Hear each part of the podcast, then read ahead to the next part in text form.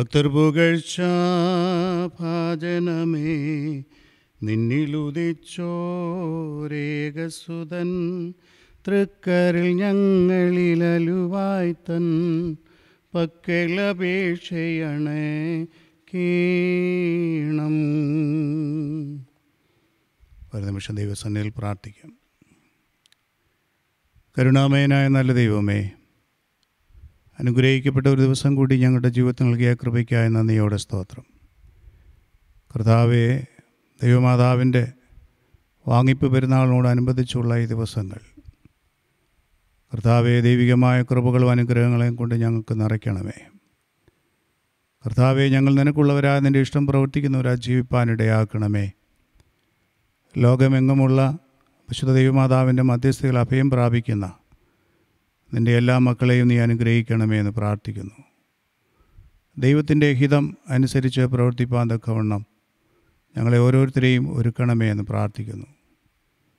മാതാവ് ഞങ്ങൾക്ക് നൽകിയ നല്ല മാതൃകയെ പിന്തുടരുവാനുള്ള കൃപ അടിയങ്ങൾക്ക് തരണമേ എന്ന് പ്രാർത്ഥിക്കുന്നു. അതിവിശുദ്ധമായ ഈ സ്ഥലത്ത് ദൈവമാതാവിന്റെ പെരുന്നാൾ ഞങ്ങൾ ആഘോഷിക്കുമ്പോൾ ദൈവമേ നിന്റെ അനുഗ്രഹത്തിൽ നിന്റെ കാവലിൽ ആയിരിപ്പാൻ തക്കവണ്ണം ഇടയാക്കണമെന്ന് പ്രാർത്ഥിക്കുന്നു. പരിശുദ്ധ പരിമല തിരുമേനിയെ ഞങ്ങൾ ഓർക്കുന്നു. ആവിശുദ്ധന്റെ പ്രാർത്ഥനയും മധ്യസ്ഥതയും ഞങ്ങൾക്കെപ്പോഴും കോട്ടയായിരിക്കട്ടെ എന്ന് പ്രാർത്ഥിക്കുന്നു. കർത്താവെ ഈ കബറിങ്കിലേക്ക് കടന്നു വന്ന് ആത്മാർത്ഥമായി പ്രാർത്ഥിക്കുന്ന എന്റെ മക്കൾക്ക് ദൈവികമായ അനുഗ്രഹങ്ങളും അവരുടെ ദൈവന്യായമായ ആവശ്യങ്ങളെയും അവിടെ നിറവേറ്റി കൊടുക്കണമെന്ന് പ്രാർത്ഥിക്കുന്നു. അല്പനിമിഷം നിന്റെ സന്നിലിരിക്കട്ടെ കർത്താവെ. ആവശ്യമായ ദൈവികമായ ദൂത് കൊണ്ട് ഞങ്ങളെ നിറയ്ക്കണമേ എന്ന് പ്രാർത്ഥിക്കുന്നു. ഞങ്ങൾ കേൾക്കുന്ന വചനങ്ങൾ ഞങ്ങളുടെ ഹൃദയത്തിൽ ആഴമായി പതിയുവാൻ.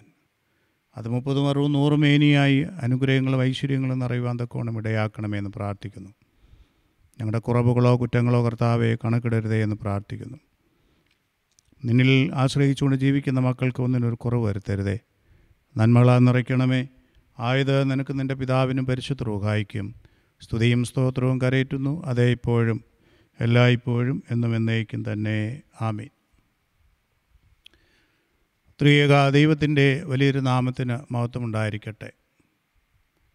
ഒരിക്കൽ കൂടി ഈ പരിശുദ്ധമായ ദേവാലയത്തിലേക്ക് കടന്നു വരുവാനും ദൈവമാതാവിന്റെ വാങ്ങിപ്പ് പെരുന്നാളിനോടനുബന്ധിച്ചുള്ള ഈ ദിനങ്ങളിൽ അല്പമായി ദൈവികമായ ശുശ്രൂഷയിലൂടെ നിങ്ങളുടെ മുമ്പാകെ നിൽക്കുവാൻ തക്കോണം ഇടയായതിൽ ദൈവത്തെ മഹത്വപ്പെടുത്തുകയാണ്. ലോകമെങ്ങുമുള്ള മാനവരാശിക്ക് ആശ്രയവും അഭയവുമായിരിക്കുന്ന ഒരു മാതാവാണ് പരിശുദ്ധ കന്യകമറിയ. ലോകരക്ഷകനെ ഈ ലോകത്ത് പ്രദാനം ചെയ്യുവാൻ തക്കവണ്ണം ദൈവം തിരഞ്ഞെടുത്ത വ്യക്തിയായിട്ടാണ് മാതാവിനെ നമുക്ക് കാണുവാനായിട്ട് സാധിക്കുന്നത്. പിതാവാം ദൈവം പ്രപഞ്ചത്തെ സൃഷ്ടിച്ചതിന് ശേഷം ആറാം ദിവസം അവൻ മനുഷ്യനെ സൃഷ്ടിച്ചു തന്റെ സ്വന്തം രൂപത്തിലും സാദൃശ്യത്തിലും മനുഷ്യനെ സൃഷ്ടിച്ച് പരുദീസയിൽ ഒരു തോട്ടമുണ്ടാക്കി പരുദീസയിൽ ഏതെങ്കിലും ഒരു തോട്ടമുണ്ടാക്കി അവിടെ മനുഷ്യരെ പാർപ്പിച്ചു എന്ന് നമുക്ക് കാണുവാനായിട്ട് സാധിക്കും. ദൈവം മനുഷ്യനെ സൃഷ്ടിച്ചതിന് ശേഷം അവന് വേണ്ടുന്നതൊക്കെയും ആ തോട്ടത്തിൽ ഒരുക്കി കൊടുക്കുന്നതായിട്ട് കാണുന്നു. രണ്ട് കാര്യങ്ങളാണ് ദൈവം തമ്പുരാൻ മനുഷ്യനോട് ആവശ്യപ്പെട്ടത്. നീ ഈ തോട്ടം സൂക്ഷിക്കണം. രണ്ടാമത് പറയുന്നു നീ ഈ തോട്ടത്തിൽ വേല ചെയ്യണം. എന്ന് പറഞ്ഞാൽ തോട്ടം സൂക്ഷിപ്പാനും തോട്ടത്തിൽ വേല ചെയ്യുവാനും ദൈവം തമ്പുരാൻ മനുഷ്യനെ ഏതനിൽ ആ തോട്ടത്തിൽ ആക്കി എന്നാണ് നമുക്ക് കാണുവാനായിട്ട് സാധിക്കുന്നത്. എന്നാൽ എല്ലാ വൃക്ഷത്തിൽ നിന്നും വ്യത്യസ്തമായി ഒരു ജീവവൃക്ഷം കൂടി അവിടെ ഒരു ഒരു ഒരു നന്മയും തിന്മയും തിരിച്ചറിയുവാനുള്ള ഒരു വൃക്ഷത്തെയും അവൻ അവിടെ ഉണ്ടാക്കിയെന്ന് കാണുവാനായിട്ട് സാധിക്കും. എല്ലാ ഫലങ്ങളും നിനക്ക് അനുഭവിക്കാം. എന്നാൽ തോട്ടത്തിന്റെ നടുവിൽ നിൽക്കുന്ന വൃക്ഷത്തിന്റെ ഫലം തിന്നുവാനായിട്ട് ഇടയാകരുത് എന്ന് അവനെ ഓർമ്മിപ്പിക്കുന്നുണ്ട്. ഈ ലോക ജീവിതത്തിൽ നമ്മൾ ജീവിക്കുമ്പോൾ ചില വിലക്കുകൾ നമ്മുടെ ജീവിതത്തിൽ ദൈവം തമ്പുരാൻ തരുന്നു എന്ന് ഇക്കാര്യത്തിൽ നമുക്ക് മനസ്സിലാക്കുവാനായിട്ട് സാധിക്കും. ഒരു കാര്യം നാം ഓർക്കുക. നീ ചെയ്യേണ്ടതും ചെയ്യേണ്ടാത്തതുമായ കാര്യങ്ങൾ ഈ ലോകത്തുണ്ട് എന്നുള്ള കാര്യം നമ്മൾ വിസ്മരിച്ചു കളയരുത്. അവിടെ പിശാജ് പർദീസയിൽ പ്രവേശിച്ചു.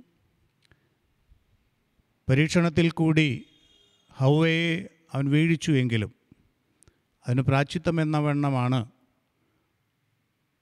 ദൈവം തമ്പുരാൻ ഒരു പ്രാച്ചിത്വം എന്ന വണ്ണമാണ് പർദീസയുടെ അനുഭവത്തിൽ നിന്ന് മനുഷ്യനെ ആട്ടിയിറക്കിയപ്പോൾ കൊടുത്ത ഒരു സന്ദേശമുണ്ട്.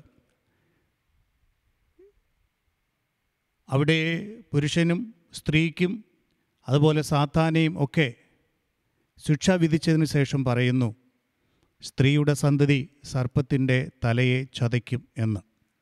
ഒരു ശാപമോക്ഷം എന്ന വണ്ണമാണ് അവിടെ സ്ത്രീയുടെ സന്തതിയായി ഒരുവൻ പിറക്കുമെന്നുള്ള ഒരു ആശയം ദൈവം തമ്പുരാൻ മനുഷ്യന് കൊടുക്കുന്നത്. അതിൽ കൂടെ നിനക്ക് പൂർവസ്ഥിതിയിലേക്ക് രക്ഷയുടെ അനുഭവത്തിലേക്ക് കടന്നു വരുവാൻ തക്കവണ്ണം ഇടയാകും എന്നുള്ള ഒരു ശാപമോക്ഷം കൂടി ദൈവം തമ്പുരാൻ മനുഷ്യന് കൊടുക്കുന്നത്. ആ ശാപമോക്ഷത്തിന് വേണ്ടി അതിന് നന്ദിയാകുവാൻ തക്കവണ്ണം അതിന് ഒരു പാത്രമാകുവാൻ തക്കവണ്ണമാണ് ദൈവം തമ്പുരാൻ കന്യകമറിയാമിനെ തിരഞ്ഞെടുത്തത് എന്നുള്ള സത്യം നമ്മൾ മനസ്സിലാക്കണം. സ്ത്രീയുടെ സന്തതി സർപ്പത്തിന്റെ തലയെ ചതയ്ക്കും എന്ന് അവിടെ പറയുന്നു. സ്ത്രീയുടെ സന്തതിയായി ഒരുവൻ ഈ ലോകത്ത് വന്ന് പിറക്കും. അവൻ ലോകരക്ഷകനാകുന്നു എന്നുള്ള ഒരു സന്ദേശം പഴയ നിയമത്തിൽ നമുക്ക് ലഭിക്കുന്നുണ്ട്. അതിന് പാത്രമാകുവാനാണ് കനികമറിയാമനെ ദൈവം തമ്പുരാൻ തിരഞ്ഞെടുത്തത്. ശുദ്ധിമതികളിൽ ശുദ്ധിമതിയായി വിശുദ്ധിയിൽ ജീവിച്ച കന്യകമറിയാമിനെ ദൈവത്തിന്റെ മാതാവായിട്ട് ദൈവം തിരഞ്ഞെടുത്തതാണ് എന്നുള്ള സത്യം നമ്മൾ മനസ്സിലാക്കുക.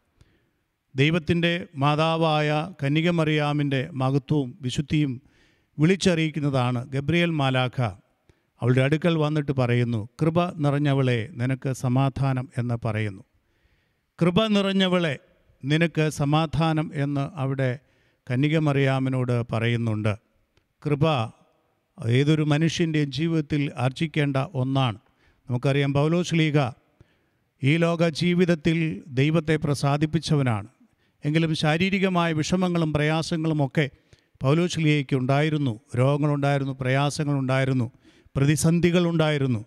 അവയുടെ മധ്യേ പൗലോശ്ലീക ദൈവത്തോട് പ്രാർത്ഥിച്ചു എന്റെ രോഗങ്ങളൊക്കെയും മാറ്റിത്തരണമെന്ന്. അവിടെ ദൈവം തമ്പുരാൻ അവനോട് പറയുകയാണ് ഞാൻ നിന്റെ രോഗം മാറ്റുകയില്ല പിന്നെയോ എന്റെ കൃപ നിന്നോടുകൂടെ ഇരിക്കും എന്നുള്ളതാണ്.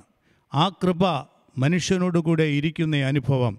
അതാണ് കന്യകമറിയാമനോട് പറയുന്നു കൃപ നിറഞ്ഞവളെ നിനക്ക് സമാധാനം എന്ന് പറയുന്നു. എന്നിട്ട് പറയുകയാണ് ദൈവം നിന്നോട് കൂടെയുണ്ട്. ദൈവം നിന്നോട് കൂടെയുണ്ട്. നമുക്കറിയാം ദൈവം എവിടെയാണ് വസിക്കുന്നത്? നിർമ്മല ഹൃദയത്തിൽ ദൈവം വസിക്കുന്നു എന്ന് വേദപുസ്തകത്തിൽ നമ്മൾ കാണുന്നുണ്ട്. ഹൃദയശുദ്ധിയുള്ളവർ ഭാഗ്യവാന്മാർ അവർ ദൈവത്തെ കാണും എന്നുള്ളതാണ് അപ്പോൾ ദൈവത്തിന് നിർമ്മലമായ ഹൃദയമുള്ള കന്യകമറിയാമിൽ ദൈവം വസിക്കുന്നു എന്നുള്ള ആ ഒരു സന്ദേശം ആ ഒരു സന്തോഷം നമുക്ക് ഉണ്ടാകേണ്ടത് ഏറ്റവും ആവശ്യമാണ്. ഗബ്രിയേൽ മാലാഖ പറയുന്നു കൃപ നിറഞ്ഞവളെ നിനക്ക് സമാധാനം ദൈവം നിന്നോട് കൂടെ. ആ ദൈവം നിന്നോട് കൂടെയുള്ള കൃപ നിറഞ്ഞവളായ മറിയമ്മിനെയാണ് ലോകരക്ഷകനെ ഈ ലോകത്ത് പ്രദാനം ചെയ്യുവാൻ തക്കവണ്ണം ദൈവം തമ്പുരാൻ തിരഞ്ഞെടുത്തത്. അപ്പോൾ നമ്മൊന്നോർക്കണം ഓർക്കണം ആ മാതാവ് ആ കന്യകമറിയാം എത്രമാത്രം മഹത്വീകരിക്കപ്പെട്ട ദൈവത്തിന്റെ മുമ്പാകെ എത്രമാത്രം സ്ഥാനമാനങ്ങൾ അർഹിക്കുന്നവളാണ് എന്നുള്ള സത്യം നമ്മൾ മനസ്സിലാക്കണം. ആ നിർമ്മലമായ ഹൃദയത്തിലാണ് ദൈവം വസിക്കുന്നതെന്നും ആ നിർമ്മലമായ ഉദരത്തിലാണ് ദൈവത്തിന്റെ പുത്രൻ ജനിച്ചതും എന്നുള്ള വലിയ സത്യം നമ്മൾ മനസ്സിലാക്കുക. അതാണ് ദൈവമാതാവിന്റെ മഹത്വം. അതുകൊണ്ടാണ് ലോകത്തിലുള്ള സകലരും ഇന്ന് ആ മാതാവിന്റെ മധ്യസ്ഥയിൽ അഭയം പ്രാപിക്കുന്നത് എന്നുള്ളത് നമ്മൾ ഓർക്കേണ്ടത് ഏറ്റവും ആവശ്യമാണ്. രണ്ടാമതായി ദൈവത്തിന്റെ മഹത്വം മാതാവിൽ കാണുന്ന ഒരു സംഭവം നമുക്കറിയാം. ഈ കന്യകമറിയാം ലോകരക്ഷകനെ തന്റെ ഉദരത്തിൽ വഹിച്ചതിന് ശേഷം ഗബ്രിയൽ മാലാക ഒരു സന്ദേശം കൂടി കൊടുക്കുന്നുണ്ട്. വാർദ്ധക്യത്തിൽ നിന്റെ ചാർച്ചക്കാരിയായ എലിസബത്തിന് ഒരു മകനെ കൊടുത്ത കാര്യം.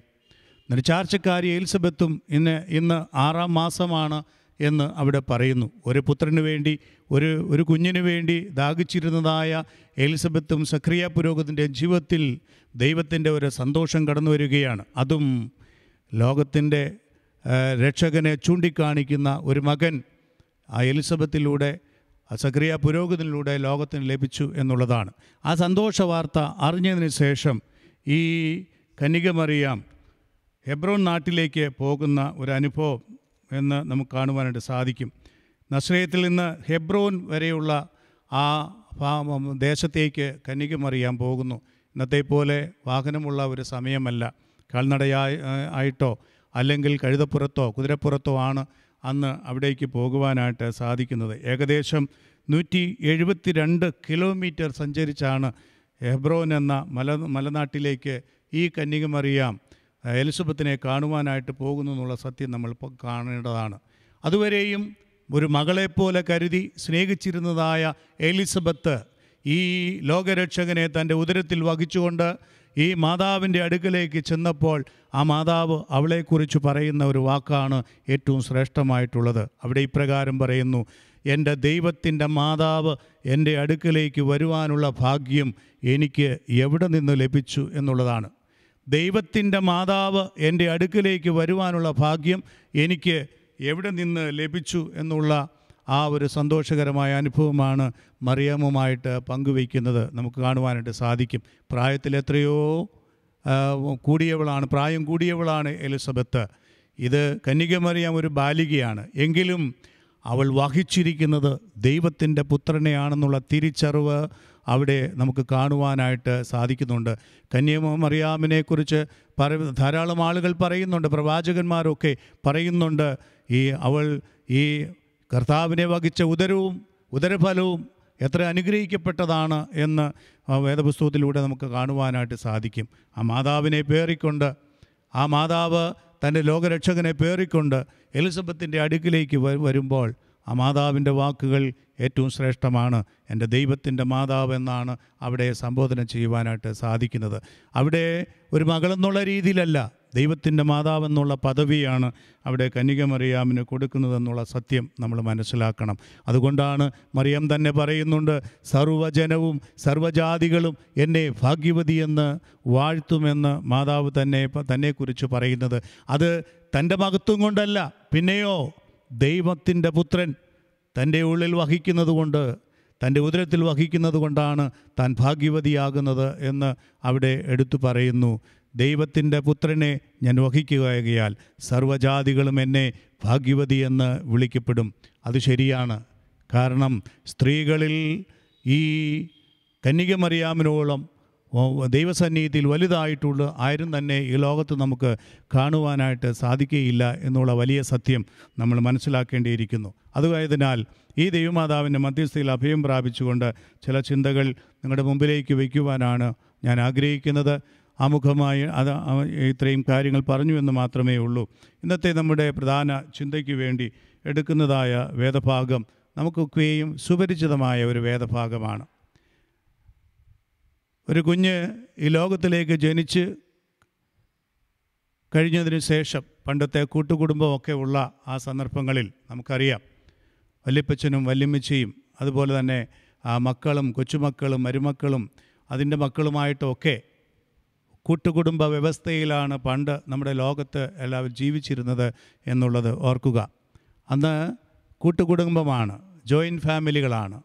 ഇന്ന് പിന്നെ അത് ന്യൂക്ലിയർ ഫാമിലി ആയിട്ട് മാറി എങ്കിലും ഇന്ന് നമുക്ക് കാണുവാൻ കഴിയുന്നത് പലപ്പോഴും പലയിടത്തും നമ്മൾ കാണുന്നതാണ് നോ ക്ലിയർ ഫാമിലി എന്നുള്ളതാണ്. ജോയിന്റ് ഫാമിലിയിൽ നിന്ന് ന്യൂക്ലിയർ ഫാമിലി ഫാമിലിയിലേക്ക് നമ്മൾ കടന്നു കഴിഞ്ഞിരിക്കുന്ന അനുഭവമാണ്. വീണ്ടും പറയുന്നു അത് ഇന്ന് ക്ലിയർ ആയിട്ടുള്ള ഒരു ഫാമിലിയും ഒരു കുടുംബവും നമുക്ക് നമ്മുടെ മുമ്പിൽ കാണുവാനായിട്ട് കഴിയുന്നില്ല എന്നുള്ള സത്യമാണ് നമുക്ക് ഈ ലോകത്തോട്ട് നോക്കുമ്പോൾ നമുക്ക് കാണുവാനായിട്ട് സാധിക്കുന്നത്. ഇവിടെ കൂട്ടുകുടുംബമുള്ള സന്ദർഭങ്ങളിലൊക്കെ കൊച്ചു കുഞ്ഞുങ്ങളെ മാതാപിതാക്കൾ മടിയിലിരുത്തി അവരെ ദൈവത്തിൽ ദൈവത്തിന്റെ വചനങ്ങൾ പഠിപ്പിക്കുക പതിവായിരുന്നു. അങ്ങനെ കുഞ്ഞുങ്ങളെയൊക്കെ എടുത്തു മടിയിലിരുത്തി വല്യപ്പച്ചന്മാരുടെ കാതിൽ കൊടുക്കും ഓതിയിരുന്ന ഒരു വേദഭാഗമുണ്ട്. നമുക്കൊക്കെയും സുപരിചിതമായ വേദഭാഗം. അതേതാണെന്നറിയാമോ? എല്ലാവരും ഒറ്റ വാക്കിൽ തന്നെ പറയും. ഏകസ്വരത്തിൽ തന്നെ പറയും യഹോവ എന്റെ ഇടയനാകുന്നു എനിക്ക് മുട്ടുണ്ടാകുകയില്ല എന്ന്. പലപ്പോഴും ഞങ്ങൾ വൈദികർ പല ഭവനങ്ങളിലൊക്കെ കടന്നു ചെല്ലുമ്പോൾ അക്ഷരങ്ങൾ കൂട്ടി വായിക്കുവാൻ പോലും കഴിയാത്ത ചില കുഞ്ഞുങ്ങൾ അവരുടേതായ ഭാഷയിൽ പറയാ ചിലപ്പോൾ അമ്മമാർ അഭിമാനത്തോടെ പറയാറുണ്ട് അച്ഛാ ഇവന് ഇരുപത്തിമൂന്നാം സങ്കീർത്തനം കാണാതെ അറിയാം. ഒരുപക്ഷെ അവർ പറയാറുണ്ട് അച്ഛനെ ഒന്ന് ചൊല്ലിക്കേൾപ്പിക്കുവാനായിട്ട് പറയ പറയുക പതിവാണ്. അപ്പോൾ ആ കുഞ്ഞുങ്ങൾ അവരുടേതായ ഭാഷയിൽ പറയുകയാണ് യഹോവ എന്റെ ഇടയനാകുന്നു എനിക്ക് മുട്ടുണ്ടാകുകയില്ല എന്നൊക്കെ അവരിങ്ങനെ അവരുടെ ആ കൊഞ്ചലിൽ ആ വേദഭാഗം ഇങ്ങനെ നമ്മളെ വായിച്ച് പറഞ്ഞു കേൾപ്പിക്കുക പതിവാണ്. എല്ലാവരും മിക്കവാറുമുള്ള ഒരു തൊണ്ണൂറ് ശതമാനം ആളുകളും ആദ്യമായി അവരുടെ ഹൃദയത്തിൽ ഹൃത്വസ്ഥമാക്കിയ ഒരു വേദഭാഗവും ഇത് തന്നെയാണ്. യഹോവ എന്റെ ഇടയനാകുന്നു എനിക്ക് മുട്ടുണ്ടാകുകയില്ല എന്ന്. ഞാനും എന്റെ കുഞ്ഞുനാളിലൊക്കെ എന്റെ വല്ലിപ്പച്ചന്മാരും വല്യമ്മച്ചിമാരും എന്റെ മാതാപിതാക്കളും എന്റെ എന്റെ എന്റെ ചെവിയിലേക്ക് എന്റെ ഹൃദയത്തിലേക്ക് ഓതിത്തന്ന ദൈവവചനവും മറ്റൊന്നല്ല. യഹോവ എന്റെ ഇടയനാകുന്നു. അതാണ് ഞാൻ ആദ്യമായിട്ട് കാണാതെ പഠിച്ച ആ, പിന്നെ സങ്കീർത്തനം എന്ന് പറയുന്നത് യഹോബ എന്റെ ഇടയനാകുന്നു എനിക്ക് മുട്ടുണ്ടാകുകയില്ല എന്നുള്ള സങ്കീർത്തനമാണ്. അന്ന് അതിന്റെ അർത്ഥവും വ്യാപ്തിയും ഒന്നും എനിക്ക് അറിയുകയില്ലായിരുന്നു. പിന്നീട് സെമിനാരിയിലൊക്കെ പോയപ്പോഴാണ് കൂടുതലായിട്ട് അതിനെക്കുറിച്ച് പഠനം നടത്തിയപ്പോഴാണ് ഏതാനും ചില ചിന്തകൾ എന്റെ മനസ്സിൽ ഉരുത്തിരിഞ്ഞത്. ഇത് വെറുതെയല്ല നമ്മുടെ മാതാപിതാക്കൾ നമ്മെ പഠിപ്പിക്കുന്നത്. പിന്നെയോ ഇതൊരു വലിയ പ്രാർത്ഥനയാണ്. ഇത് ഒളിഞ്ഞും തെളിഞ്ഞുമെല്ലാം നിത്യവും നമ്മുടെ പ്രാർത്ഥനയിൽ നമ്മൾ പ്രാർത്ഥിക്കുന്നതായ പ്രാർത്ഥനയാണ്. ഇത് ഒരു വലിയ പ്രാർത്ഥനയാണ് എന്നുള്ള സത്യം പിൽക്കാലത്ത് എനിക്ക് മനസ്സിലാക്കുവാനായിട്ട് സാധിക്കും. ദാവീദിന്റെ ഒരു സങ്കീർത്തനമാണ്. നമുക്കറിയാം ഒന്ന് മുതൽ നാൽപ്പത്തി ഒന്ന് വരെയുള്ള തുടർച്ചയായ സങ്കീർത്തന ഭാഗങ്ങൾ അത് ദാവീദ് എഴുതിയ സങ്കീർത്തനമെന്നാണ് അറിയപ്പെടുന്നത്. അതിലെ ഒരു സങ്കീർത്തനമാണ് യഹോവ എന്റെ ഇടയനാകുന്നു എന്ന്. പ്രതിസന്ധികളുടെ മധ്യേ ദൈവസന്നിധിയിൽ ദൈവം ദൈവത്തിന്റെ സന്നിധിയിൽ ദാവീദ് പ്രാർത്ഥിച്ച പ്രാർത്ഥനയിൽ ഒന്നാണ്. യഹോവ എന്റെ ഇടയനാകുന്നു. ഇവിടെ താഴേക്ക് വായിക്കുമ്പോൾ നമുക്കറിയാം കൂരിൽ താഴ്വരയിൽ കൂടി നടന്നാലും ഞാനൊരു അനന്തവും ഭയപ്പെടുകയില്ല. നീ എന്നോട് കൂടെ ഉണ്ടല്ലോ എന്ന് ദാവീദ് പ്രാർത്ഥിക്കുന്നതായിട്ട് കാണാം. എന്താണ് ഇതിന്റെ അർത്ഥവും വ്യാപ്തിയും എന്താണ്? നമ്മുടെ പിതാക്കന്മാർ എന്തുകൊണ്ടാണ് ഇങ്ങനെ ഒരു വേദഭാഗം ആദ്യമായിട്ട് ഒരു കുഞ്ഞിന്റെ മനസ്സിലേക്ക് ഓതിക്കൊടുക്കുന്നത് എന്താണ്? ഈ ഇതിന്റെ ആശയം എന്താണ് എന്ന് നോക്കുമ്പോൾ ചില ചിന്തകൾ ചില പ്രാർത്ഥനകൾ ഉരുത്തിരിയുന്നതായിട്ട് നമുക്ക് കാണുവാനായിട്ട് സാധിക്കും. ഒന്നാമതായിട്ട് ഉരുത്തിരിയുന്ന ഒരു പ്രാർത്ഥന ഇതാണ്. യഹോവ കുഞ്ഞെ യഹോവ നിന്റെ ഇടയനായാൽ അവൻ ശരിയായ പാതയിലൂടെ നിന്നെ നടത്തും. നേരായ പാതയിലൂടെ അവൻ നിന്നെ നടത്തും. അതാണ് ഒന്നാമത്തെ ചിന്ത. നേരായ ശരിയായ പാതയിലൂടെ അവൻ നമ്മെ ഇട നടത്തും എന്നുള്ള വലിയ സത്യം. ശരിയായ പാതയിലൂടെ നടക്കുക എന്നുള്ളത് ഏതൊരു മനുഷ്യന്റെ ജീവിതത്തിലും അവൻ ആർജി ആർജിച്ചെടുക്കേണ്ടതായ ഒരു സൽഗുണമാണ്. എന്താണ്? ശരിയായ പാതയിലൂടെയുള്ള നടപ്പ്. നേരായ പാതയിലൂടെയുള്ള നടപ്പ്. ഏതൊരു മനുഷ്യനും ആർജിച്ചെടുക്കേണ്ടതായ അവന്റെ നന്മയിലെ ഒരു ഒരു ഗുണമാണ് അത് എന്ന് എന്ന് പറയുന്നത്. നേരെ ശരിയായ പാതയിലൂടെ നടക്കണം എന്നുള്ളത്.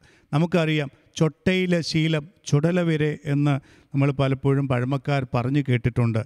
ചെറുപ്പകാലത്തിലുള്ള ശീലം മറക്കുമോ മനുഷ്യനുള്ള കാലം എന്ന് എന്ന് കവിവാക്യവും ഇങ്ങനെ പറയുന്നുണ്ട്.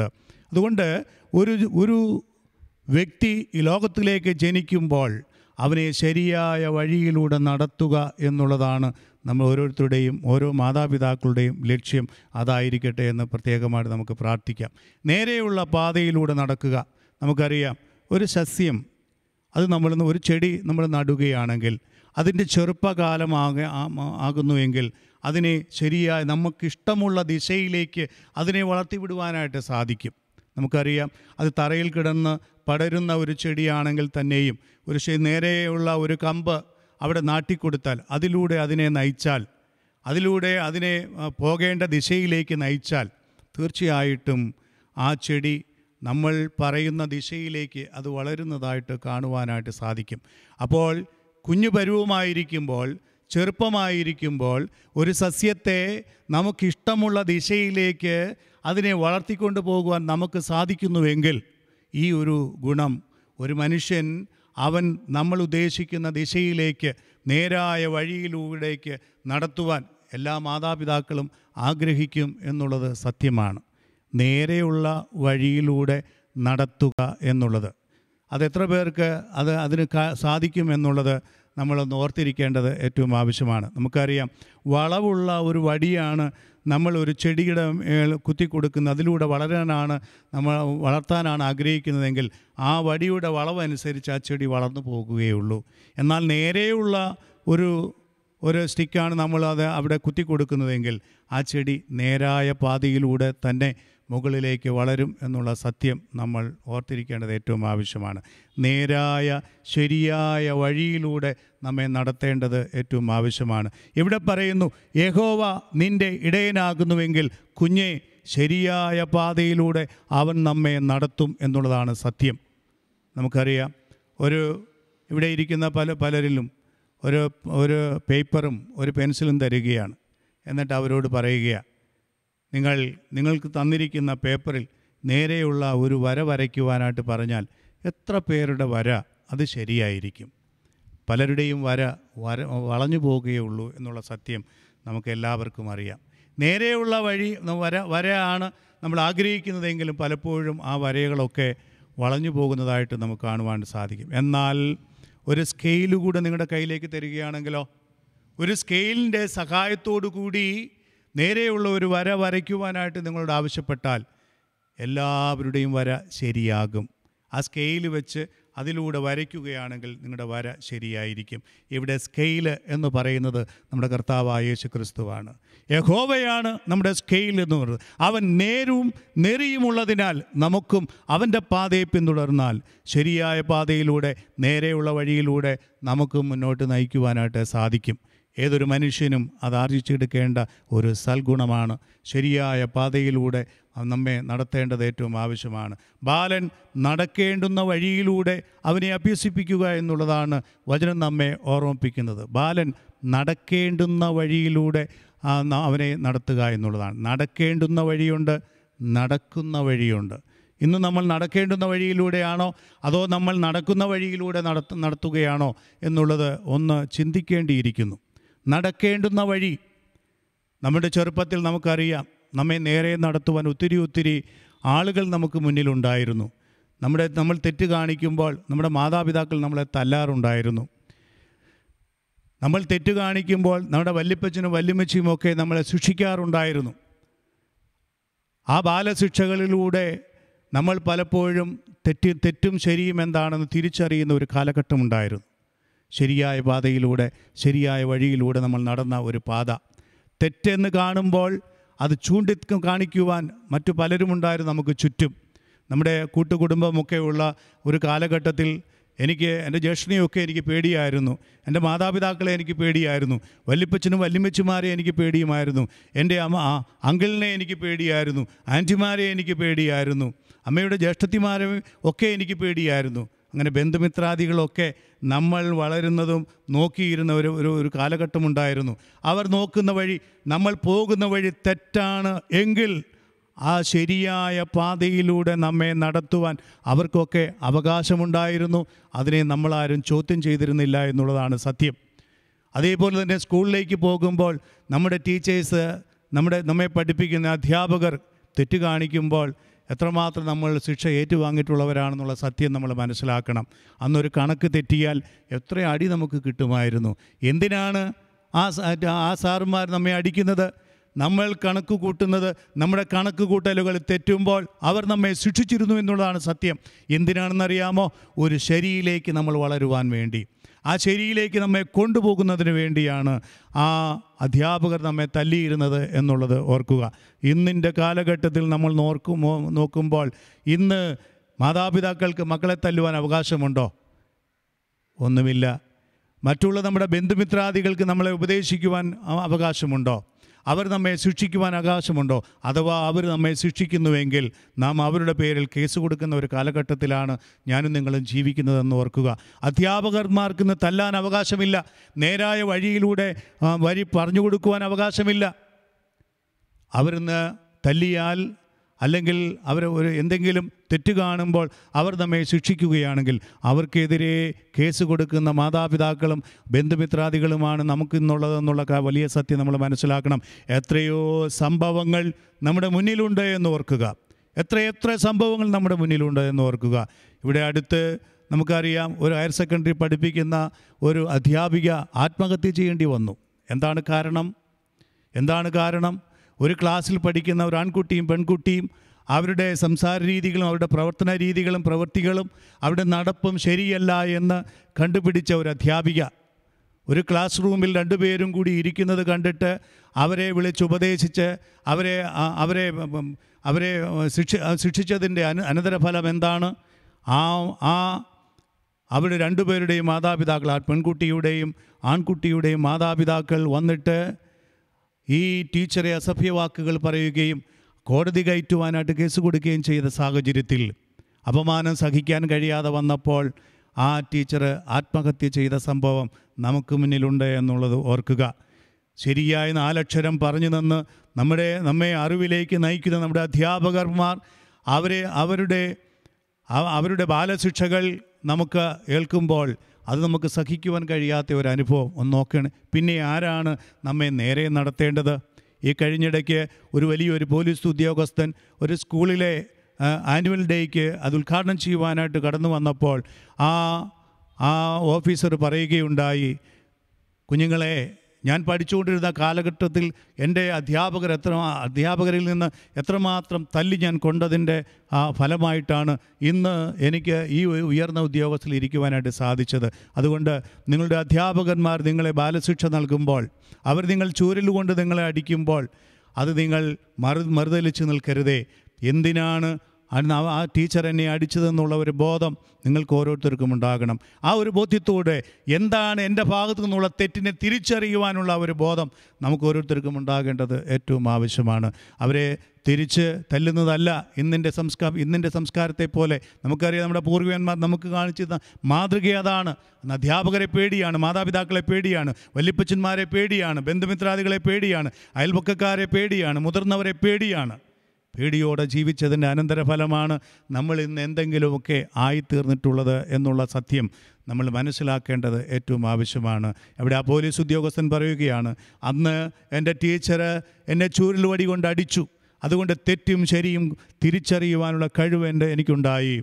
അതുകൊണ്ടാണ് ഞാൻ ഇന്ന് ഇരിക്കുന്ന ഈ ഈ ഒരു ഉയർന്ന പദവിയിൽ എനിക്കിരിക്കുവാനായിട്ട് സാധിച്ചത്. അതുകൊണ്ട് കുഞ്ഞുങ്ങളെ അവർ നിങ്ങളെ ബാലശിക്ഷ നൽകും. ചൂരൽ കൊണ്ട് നിങ്ങളെ അടിക്കുമ്പോൾ ആ തെറ്റും ശരിയും നിങ്ങൾ തിരിച്ചറിഞ്ഞില്ലെങ്കിൽ മുതിർന്ന് നിങ്ങൾ തെറ്റിലേക്ക് പോകുമ്പോൾ ഒരു പോലീസിന്റെ കയ്യിൽ ഒരുതിനെ കിട്ടിയാൽ അവൻ ചൂരൽ വടി കൊണ്ടാണോ അടിക്കുന്നതെന്നുള്ള സത്യം നമ്മൾ നോക്ക ഓർക്കണം. അവർ വലിയ മുളങ്കമ്പ് കൊണ്ടും വലിയ കനമുള്ള ചൂരൽ വടി കൊണ്ടുമൊക്കെയാണ് ഇന്ന് ലാത്തിച്ചാർജ് നടത്തുന്നത്. നമുക്കറിയാം. വലിയ വടി കൊണ്ടാണ് അവരടി അവർ അവരെ അടി കിട്ടുന്നത്. ആ വലിയ വടി കൊണ്ട് നിങ്ങൾക്ക് അടി കിട്ടാതിരിക്കണമെങ്കിൽ നിങ്ങൾ ഈ ചൂരൽ പ്രയോഗം നിങ്ങൾ സഹിച്ചെങ്കിലേ മതിയാവുകയുള്ളൂ. ഈ ചെറിയ ശിക്ഷ നിങ്ങൾ സഹിച്ച് നിങ്ങളുടെ തെറ്റും ശരിയും നിങ്ങൾ തിരിച്ചറിഞ്ഞ് നടക്കേണ്ടത് ഏറ്റവും ആവശ്യമാണ്. എന്റെ കർത്താവ് നേരും നെറിയുമുള്ളവനാകിയാൽ അവൻ നേരെയുള്ള പാതയിൽ അവൻ സഞ്ചരിക്കുന്നത് കൊണ്ടാകിയാൽ നമ്മുടെ ജീവിതപാതയും നേരെയാകുമെന്നുള്ള സത്യം നമ്മൾ മനസ്സിലാക്കേണ്ടത് ഏറ്റവും ആവശ്യമുണ്ട് അല്ലയോ കുഞ്ഞുങ്ങളെ അല്ലയോ പ്രിയപ്പെട്ടവരെ ശരിയായ വഴിയിലൂടെ ശരിയായ പാതയിലൂടെ അവൻ നമ്മെ നടത്തും. നടക്കേണ്ടുന്ന വഴി ഏതാണ്?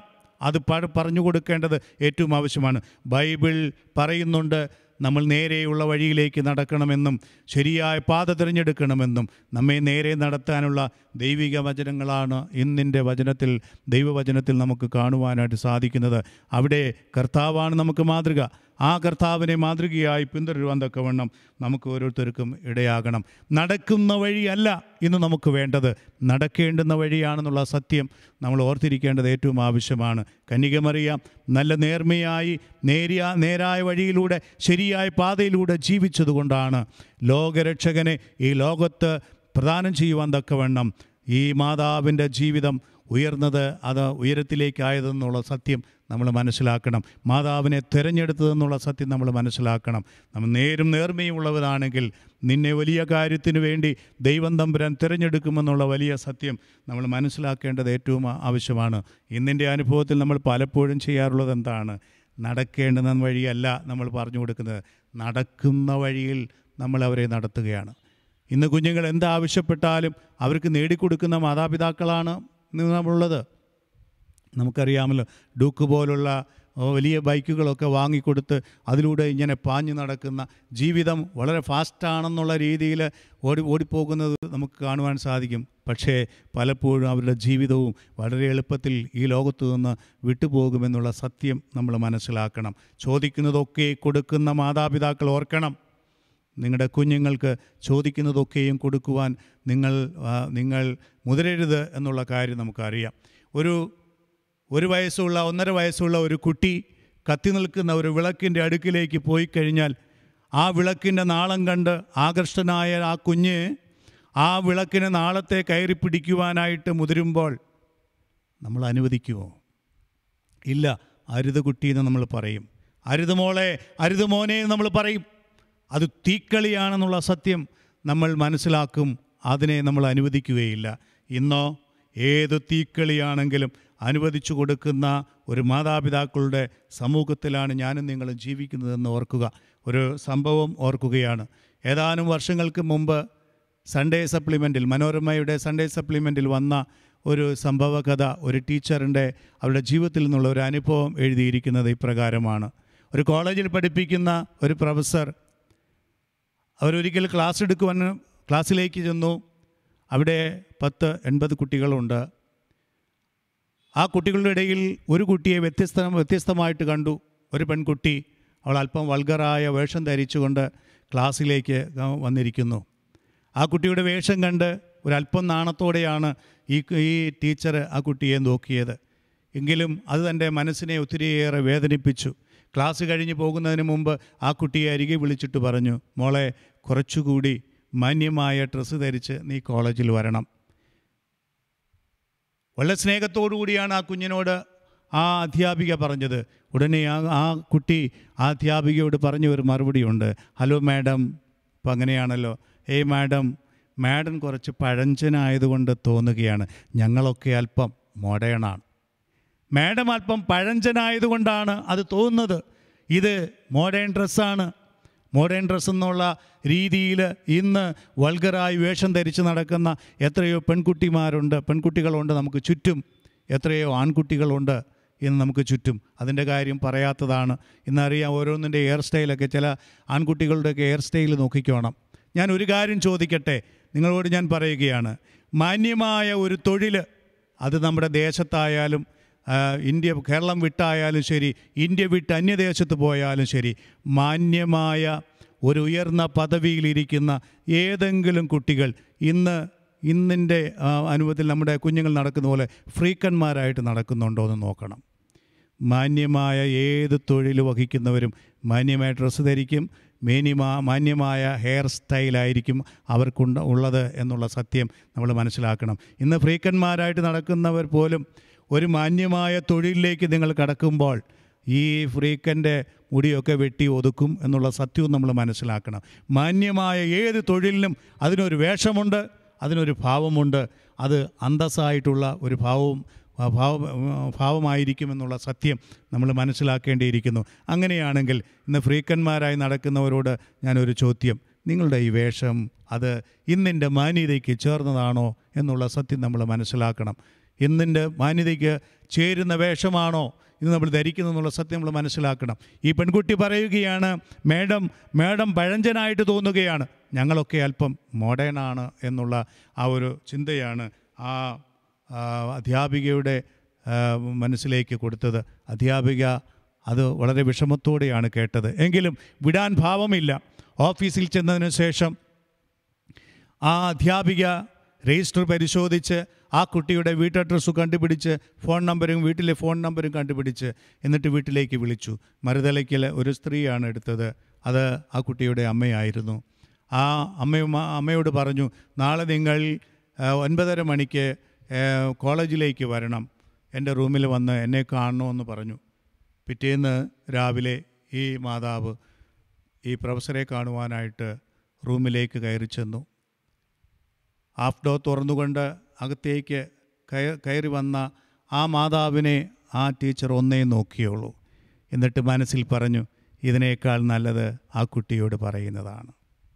നീ നടക്കുന്ന വഴി നേരായ വഴിയാണോ എന്ന് ഒന്ന് പരിശോധിച്ച് നോക്കുക. നീ വൾഗറായിട്ട് വേഷം ധരിച്ച് നടന്നാൽ നിന്റെ കുഞ്ഞുങ്ങൾ ഇതിനേക്കാൾ വൾഗറായിട്ട് വേഷം ധരിച്ച് നടക്കുമെന്നുള്ള സത്യം നമ്മൾ മനസ്സിലാക്കണം. അങ്ങനെയാണെങ്കിൽ നാം അവർക്ക് മാതൃകയാകേണ്ടവരല്ലേ? നീ നടക്കുന്ന വഴി ശരിയാണോ എന്ന് ഒന്ന് പരിശോധിച്ച് നോക്കേണ്ടത് ഏറ്റവും ആവശ്യമല്ലേ? നിനക്ക് നീ നേരായ വഴിയിലൂടെ അല്ല നടക്കുന്നതെങ്കിൽ നിന്റെ അടുത്ത തലമുറയെ എങ്ങനെ ശരിയായ പാതയിലൂടെ നടക്കുവാനായിട്ട് സാധിക്കും നടത്തുവാനായിട്ട് സാധിക്കും എന്നുള്ളത് നമ്മൾ ഓർക്കണം. നമ്മളെല്ലാവരും കടലോരത്ത് പോയിട്ടുള്ളതാണ്. കടലോരത്ത് പോകുമ്പോൾ അവിടെ നമ്മൾക്ക് അവിടെ കാണുവാനായിട്ട് തിരമാലയൊക്കെ വന്നിട്ട് തിരിച്ചിറങ്ങി പോകുമ്പോൾ കാണുന്ന ഒരു ദർശനമുണ്ട്. ഒരു എന്താണെന്നറിയാമോ? ഈ കുഞ്ഞു ഞണ്ടുകൾ ഇങ്ങനെ നടന്നു പോകുന്നതായിട്ട് കാണാൻ സാധിക്കും. ഒരിക്കൽ ഒരു തള്ളഞ്ഞണ്ട് തന്റെ കുഞ്ഞു ഞണ്ടുകളെ നടക്കാൻ പഠിപ്പിക്കുകയാണ്. എന്നിട്ട് അവരെ കൂട്ടി വരുത്തിയിട്ട് പറയുകയാണ് കുഞ്ഞുങ്ങളെ നിങ്ങൾ നേരെ നടക്കണം. നേരെ നടക്കണം അവരോട് പറഞ്ഞു. അപ്പോൾ അതിനകത്തൊരു കുഞ്ഞു ഞണ്ടിന് ഒരു ഒരു സംശയം. ആ കുഞ്ഞു ഞണ്ട് ആ തള്ളയോട് ചോദിച്ചു അമ്മേ അമ്മേ എങ്ങനെയാണ് നേരെ നടക്കുന്നത്? അമ്മയൊന്ന് നടന്നു കാണിച്ചേ എന്ന്. ഉടനെ ഈ തള്ള കണ്ട് പറഞ്ഞു നിങ്ങളെല്ലാവരും സൂക്ഷ്മമായിട്ട് നോക്കിക്കോണം. എങ്ങനെയാണ് നേരെ നടക്കുന്നത്? ഞാൻ കാണിച്ചു തരാം. എങ്ങനെയാണ് നേരെ നടക്കുന്നത് ദാണ്ട് ഇങ്ങനെ പോകണം. ഞാൻ പറഞ്ഞതിന്റെ അർത്ഥം മനസ്സിലായോ? കാരണം ഒരു ഞണ്ടിനും നേരെ നടക്കാൻ സാധിക്കുകയില്ല. അത് നടക്കുമ്പോൾ ഏങ്കോണിച്ചാണ് നടക്കുന്നത്. പക്ഷേ ആ ആ തള്ള ഞണ്ടിന്റെ വിചാരം എന്താണെന്നറിയാമോ? ഭൂലോകത്തിൽ ആരെങ്കിലും നേരെ നടക്കുന്നെങ്കിൽ അത് ഞാനാ. ഭൂലോകത്തിൽ ആർക്കെങ്കിലും നേരും നെറിയുമുണ്ടെങ്കിൽ അത് ഞാനാ. പക്ഷേ മറ്റൊരാളുടെ കണ്ണിലൂടെ നോക്കുമ്പോഴാണ് നിന്റെ പാത നേരെയുള്ളതല്ല എന്ന് മനസ്സിലാക്കുന്നത്. ഇന്ന് പലപ്പോഴും നമ്മൾ ചെയ്യുന്നതും പറയുന്നതും പ്രവർത്തിക്കുന്നതും സംസാരിക്കുന്നതും എല്ലാം ശരിയാണെന്നുള്ള ഒരു ചിന്തയാണ് നമുക്കെല്ലാവർക്കും ഉണ്ടത്. ഞാൻ പറയും വൈദികൾ ഏറ്റവും ശ്രേഷ്ഠനായ നേരും നേർമയുള്ളത് ഞാൻ തന്നെയാണെന്ന് ഞാൻ തന്നെ പറയും. അതാണ് നമ്മുടെ ഒരു ചിന്താഗതി. കാരണം നമ്മുടെ വഴി ശരിയാണോ തെറ്റാണോ എന്ന് അറിയുവാൻ ഒരു ആത്മപരിശോധന നമ്മൾ നടത്തിയിട്ടില്ല എന്നുള്ളതാണ് അതിന്റെ സത്യം. ഓരോരുത്തരുടെയും വഴി നേരെയുള്ളതാണോ നേർമയുള്ളതാണോ? ഞാൻ എന്റെ കർത്താവിന്റെ വഴിയിലൂടെയാണോ സഞ്ചരിക്കുന്നതെന്ന് ഒന്ന് പരിശോധിച്ച് നോക്കേണ്ടത് ഏറ്റവും ആവശ്യമാണ്. ശരിയായ പാതയിലൂടെയാണോ ഞാൻ നടക്കുന്നത്? ശരിയായ പാത എനിക്കുണ്ടോ? ശരിയായ രീതിയിലാണോ ഞാൻ നടക്കുന്നതെന്നുള്ള ചിന്ത നമ്മെ ഒന്ന് ഭരിക്കേണ്ടത് ഏറ്റവും ആവശ്യമാണ്. ഒരു കാര്യം ഒരു സത്യം നമ്മൾ മനസ്സിലാക്കണം. നേരെയുള്ള പാതയിലൂടെ ജീവിക്കുവാനായിട്ട് നമുക്ക് ഇടയാകണം. ഞണ്ട് ഒരിക്കലും നേരെയുള്ള പാതയിലൂടെ നടക്കുകയില്ല. ഏങ്കോണിച്ചാണ് നടക്കുന്നത്. വേറൊരാൾ നോക്കുമ്പോൾ നമ്മുടെ വളവുകളും പൊളവുകളും ഒക്കെ നമുക്ക് തിരിച്ചറിയുവാനായിട്ട് സാധിക്കും. ഓർക്കേണ്ടിയിരിക്കുന്നു. പണ്ടുള്ളവർ ഈ പടവലും ഒക്കെ ഇടുന്ന സമയത്ത് ഈ പടവലം പിടിച്ചു വരുമ്പോൾ അതിന്റെ കുഞ്ഞായിരിക്കുമ്പോൾ അത് നേരെ പോകുവാൻ തക്കവണ്ണം ചില കല്ലുകളൊക്കെ കെട്ടിവെക്കാറുണ്ട് കെട്ടിയിടാറുണ്ട്. അതിന്റെ അറ്റത്ത് ഒരു കല്ല് കെട്ടിയിടുമ്പോൾ ആ പടവലം ആ ഭാരം കൊണ്ട് നേരെ അത് വളർന്നു പോകും. നമുക്കറിയാം പണ്ട് നമ്മൾ അപ്പച്ചന്മാരും അമ്മച്ചിമാരും ഒക്കെ ചെയ്യുന്ന ഒരു ഒരു കാര്യമുണ്ട്. ഈ പറങ്ങേണ്ടിയും മാങ്ങയൊക്കെ ആകുന്ന സീസണിന്റെ സമയത്ത് ഈ വലിയ മുളക്കൂട്ടത്തിൽ നിന്ന് മുള വെട്ടിയെടുക്കും ഒരുമാതിരി നേരെയുള്ള മുള. അത് നോക്കുന്ന ഒരു പരിപാടിയുണ്ട്. ചിലപ്പോൾ അത് അപ്പച്ചന്മാരൊക്കെ ചെയ്യുന്നത് വലിയ തീക്കുണ്ടമൊക്കെ കൂട്ടിയിട്ട് ഈ മുളയുടെ കാണിയൊക്കെ കളഞ്ഞ് അതിനകത്ത് നല്ല എണ്ണയൊക്കെ പുരട്ടിയതിന് ശേഷം തീക്കകത്തൂടെ ഇങ്ങനെ വള അതിനെ വലിക്കും. അതിനെ വാട്ടിയെടുക്കുന്ന അനുഭവം. വാട്ടിയെടുത്തിട്ട് ആ ചെറു ചൂടോടുകൂടി തന്നെ ഏതെങ്കിലും നേരെയുള്ള ഒന്നുകിൽ ഒരു കമുകിന്റെ തടിയിലോട്ടോ തടിയിലോട്ടോ അല്ലെങ്കിൽ തെങ്ങിന്റെ തടിയിലോട്ടോ നേരെയുള്ള തടിയിലേക്ക് അത് വച്ച് കെട്ടി അതിന്റെ വളവുകൾ നൂത്ത് വച്ച് കെട്ടാറുണ്ട്. ഇല്ലെങ്കിൽ അതിന്റെ വളവുകൾ നൂത്ത് തറയിൽ വെച്ചതിന് ശേഷം നേരെയുള്ള പ്രതലത്തിൽ വെച്ചതിന് ശേഷം അതിന്റെ മുകളിൽ ഭാരമുള്ള കല്ലുകൾ പെറുക്കി വയ്ക്കാറുണ്ട് കുറേ നാൾ കഴിയുമ്പോൾ അതെടുക്കുമ്പോൾ അതിന്റെ വളവൊക്കെ നൂന്ന് വളവെല്ലാം ശരിയായിട്ട് തന്നെ ഇരിക്കും. നേരെയുള്ള ഒരു വടിയായിട്ട് അത് മാറും. ഇന്ന് പലപ്പോഴും നമ്മൾ ചെയ്യാറുണ്ട്. നമ്മുടെ മക്കളൊക്കെ വീട്ടിൽ ഉത്തരവാദിത്വമില്ലാതെ ഓടി നടക്കുന്ന സന്ദർഭത്തിൽ കളിച്ചു ചിരിച്ച് നടക്കുന്ന സന്ദർഭത്തിൽ മാതാപിതാക്കൾ സാധാരണയായി പറയാറുണ്ട് അവനെ പിടിച്ച് എവിടെങ്കിലും ഒന്ന് കുരുക്കണം. എന്തിനാ? അവനെ ശരിയാക്കാൻ വേണ്ടിയാണ് അങ്ങനെ ഇരിക്കുമ്പോഴായിരിക്കും ശ്രീ സമായത്തിലും സൺഡേ സ്കൂളിലും ഒക്കെ പഠിപ്പിക്കുന്ന നല്ല പെൺകുട്ടികൾ നമ്മുടെ ഓർത്തഡോക്സ് സഭയിലുണ്ട്. ആ സഭയിൽ ഏതെങ്കിലും നല്ല പെൺകുട്ടികളെ ആയിരിക്കും ചിലപ്പം ഇവന് വേണ്ടി ആലോചിക്കുന്നതും കല്യാണം നടത്തുന്നതും ഒക്കെ. രണ്ട് കാര്യങ്ങൾ സാധിക്കാം. അങ്ങനെ അവന്റെ അവന് എന്ന് പറഞ്ഞാൽ എന്താ? കുടുംബത്തിൽ ഒരു ഉത്തരവാദിത്വം വേണം. കുടുംബത്തിൽ ഉത്തരവാദിത്വമുള്ളവന് മാത്രമേ നേരെ ഭാരം വഹിക്കുന്നവന് മാത്രമേ നേരായ വഴിയിലൂടെ നടക്കുവാനായിട്ട് സാധിക്കുകയുള്ളൂ. ചുമലിൽ ഭാരം വെച്ചുകൊണ്ട് അവൻ അധികം നേരം ഒന്നും കളിച്ചു തിരിച്ച് നടക്കുകയില്ല എന്നുള്ള ഒരു സത്യം. പലപ്പോഴും നമുക്ക് സംഭവിക്കുന്നത് ഇതാണ്. ചിലപ്പോൾ നേർമയുള്ള ചില പെൺകുട്ടികളെയൊക്കെ ഉത്തരവാദിത്വമില്ലാത്തവന്റെ കയ്യിൽ പിടിച്ചു കൊടുക്കും. രണ്ട് കാര്യങ്ങൾ സംഭവിക്കാം. ഒന്നുകിൽ ഈ നേരെയുള്ളവൾ മുഖാന്തരം അവൻ നേരെയാകാൻ സാധിക്കും. ചിലപ്പോൾ തിരിച്ചും സംഭവിക്കാം. നേരെയുള്ളവൾ അവന്റെ കൂടെ കൂടി വളഞ്ഞു പോകാനും സാധ്യതയുണ്ട്. അവന്റെ വഴിയിലൂടെ സഞ്ചരിക്കുവാനും സാധ്യതയുണ്ട്. എന്നാൽ ഓർത്തു കൊള്ളുക ബലമുള്ള നേരെയുള്ള കൊമ്പിനോടാണ് അത് ചേർത്ത് ഈ മുള കെട്ടിവെക്കുന്നത് പോലെ കെട്ടിവെക്കുന്നതെങ്കിൽ അവന്റെ വളവുകളെ തീർത്ത് അവൻ ദൈവസന്നിധിയിൽ നേർമയുള്ളവനായി മാറും എന്നുള്ളത് നമ്മൾ ഓർത്തിരിക്കേണ്ടത് ഏറ്റവും ആവശ്യമാണ്. കഴിഞ്ഞിടയ്ക്ക് ഒരു മെസ്സേജ് കണ്ടതാണ്. ഈ കഴിഞ്ഞ പ്ലസ് ടുവിൽ എല്ലാ വിഷയത്തിനും എല്ലാ വിഷയത്തിനും എ പ്ലസ് വാങ്ങിയ ഒരു ഒരു കുട്ടി ഒരു ഒരു പയ്യനുണ്ടായിരുന്നു. കൂലിവേലക്കാരനായ ഒരു മാതാപിതാക്കൾക്ക് ജനിച്ച ഒരു പയ്യൻ. അവൻ എന്താ ചെയ്തത്? പത്ത് ഇരുപത് മൈലോളം അകലെയുള്ള സ്കൂളിലാണ് പോയി പഠിച്ചത്. അവൻ അവരുടെ സ്കൂളിൽ വന്ന ഈ പ്രവൃത്തി പരിചയം പഠിപ്പിക്കുന്ന അധ്യാപകർ കടന്നു വന്നപ്പോൾ സോപ്പ് ഉണ്ടാക്കുന്നത് എങ്ങനെയെന്ന് പഠിപ്പിച്ചു. അവനത് വീട്ടിൽ വന്ന് അത് പരീക്ഷിച്ചു. പരീക്ഷിച്ചിട്ട് ആദ്യം അവൻ സോപ്പൊക്കെ ഉണ്ടാക്കി അവന്റെ അധ്യാപകർക്കും കൂട്ടുകാർക്കും ഒക്കെ കൊടുത്തു. അത് നല്ലതാണെന്ന് കണ്ടപ്പോൾ അവനൊരു കുലത്തൊഴിലായിട്ട് അത് മാറ്റി. അവന് ആ അവന്റെ ലക്ഷ ടൈമൊക്കെ അത് അവൻ സോപ്പുണ്ടാക്കുന്ന പണിയിൽ അവൻ ഏർപ്പെട്ടു. അങ്ങനെ മാതാപിതാക്കൾക്കും ആ കുടുംബത്തിനുമൊക്കെ ഒരു താങ്ങായി. അവന്റെ പഠനത്തിന് തന്റെ മാതാപിതാക്കളെ ആശ്രയിക്കേണ്ടാത്ത രീതിയിൽ വന്നു. ആ സോപ്പുണ്ടാക്കി അവൻ വീടുകൾ തോരെ വിൽക്കാൻ തുടങ്ങി. അങ്ങനെ കഷ്ടപ്പെട്ട് അവൻ പഠിച്ചു. പ്ലസ് ടുവിന് എല്ലാ വിഷയത്തിനും അവൻ എ പ്ലസ് നേടി ആ ഉന്നതമായ വിജയം നേടി. നമുക്കും അറിയാം ഇതുപോലെയാണ് പ്രതിസന്ധികളുടെ നടുവിലൂടെ കഷ്ടപ്പാടിന്റെ നടുവിലൂടെ ഒക്കെ കടന്നു വന്ന നമ്മുടെ പിതാക്കന്മാരോട് ചോദിക്കണം. ഇന്ന് അവർ നേരെ വഴിയുള്ള അവർ പേരുദോഷം കേൾപ്പിക്കാതെ നേരായ വഴിയിലൂടെ നടക്കുവാനുണ്ടായ കാര്യം അവരുടെ ചുമലിലെ ഭാരമാണ് എന്നുള്ളത് ഓർക്കുക. ഇന്നിന്റെ നമ്മ നമ്മുടെ കുഞ്ഞുങ്ങൾക്ക് ഈ ഭാരമൊന്നും ഏൽപ്പിച്ചു കൊടുക്കാൻ നമ്മളാരും നമ്മളാരും ഇടയം നൽകുന്നില്ല എന്നുള്ളതാണ് സത്യം. അവർ ചോദിക്കുന്നതും വേണ്ടുന്നതും ഒക്കെ നമ്മൾ ഇഷ്ടം പോലെ വാങ്ങിക്കൊടുക്കുന്നതിന് അനന്തരഫലം എന്താണ്? നമ്മുടെ തലമുറ നഷ്ടപ്പെട്ടു പോകുന്നു എന്നുള്ള സത്യം നമ്മൾ മനസ്സിലാക്കേണ്ടത് ഏറ്റവും ആവശ്യമാണ്. ഇവിടെ ഒന്നാമത്തെ ചിന്ത ഇതായിരുന്നു. എന്താണ്? കുഞ്ഞെ യഹോവ നിന്റെ ഇടയനാകുന്നുവെങ്കിൽ അവൻ നേരായ വഴിയിലൂടെ നമ്മെ നടത്തും. ഇത് നമ്മൾ നിത്യവും നമ്മുടെ പ്രാർത്ഥനയിൽ ഓർക്കാറില്ലേ? നമ്മൾ പ്രാർത്ഥിക്കുമ്പോൾ നമ്മൾ പ്രാർത്ഥിക്കുന്ന ഇപ്രകാരമാണ്. ദൈവമേ ശരിയായ വഴിയിലൂടെ എന്നെ നടത്തണമേ എന്നുള്ളത് നമ്മൾ ചോദിക്കും നമ്മൾ പ്രാർത്ഥിക്കാറുണ്ട്. നീ നേരെ നടന്നില്ല എന്നുണ്ടെങ്കിൽ അതിന്റെ അനന്തരഫലം നിന്റെ തലമുറകളും അനുഭവിക്കുമെന്നുള്ളത് നമ്മൾ ഓർത്തിരിക്കേണ്ടത് ഏറ്റവും ആവശ്യമാണ്. നേരായ വഴിയിലൂടെ നമ്മെ നടത്തണമേ ചെറുപ്പക്കാരൻ ദൈവസന്നിധിയിൽ പ്രാർത്ഥിക്കുന്നു. ഞാൻ മേസാരമെല്ലാം ചെയ്യുന്നു. താഴ്മയുടെ അനുഭവം അവനില്ല. നമുക്കറിയാം വിദ്വാൻമാർ യേശു കുഞ്ഞിനെ കാണുവാനായിട്ട് വന്നു.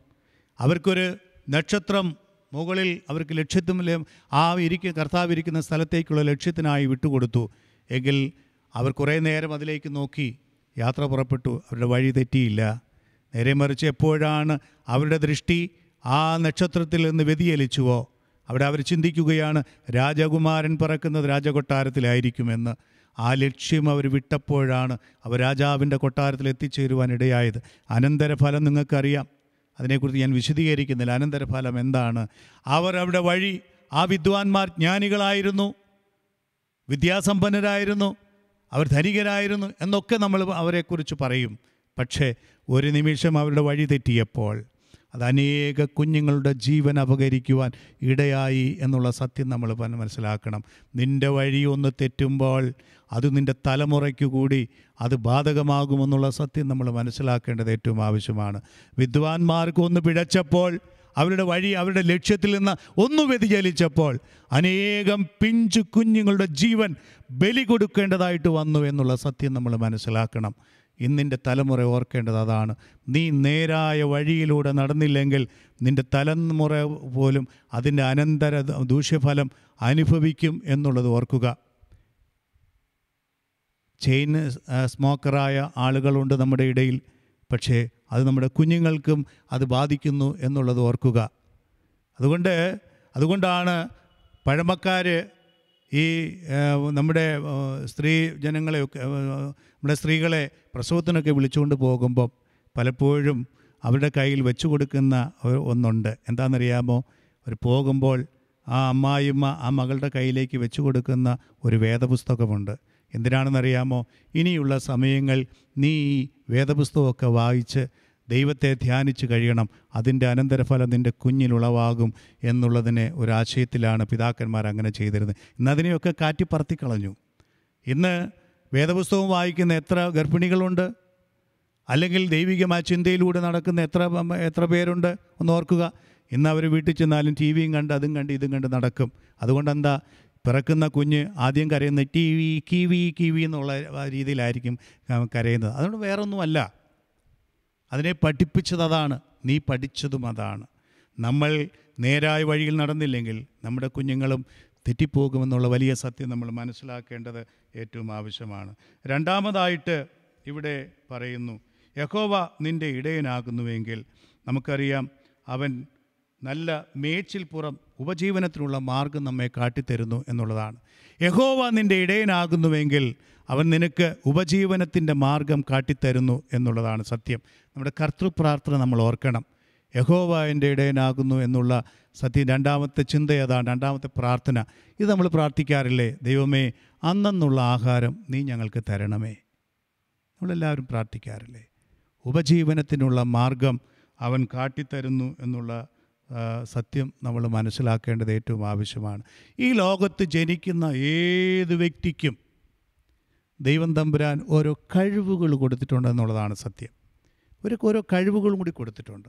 ചിലർക്ക് ഡ്രൈവിംഗ് ആണെങ്കിൽ ചിലർക്ക് മരത്തെ കയറുവാനുള്ള കഴിവായിരിക്കും കൊടുക്കുന്നത്. എല്ലാവർക്കും ഒരേ കഴിവല്ല. ചിലർ എഞ്ചിനീയർ ആക്കും ചിലർ ഡോക്ടർമാരാക്കും നിങ്ങൾ ലോകത്തിലേക്കൊന്ന് നോക്കിക്കേ.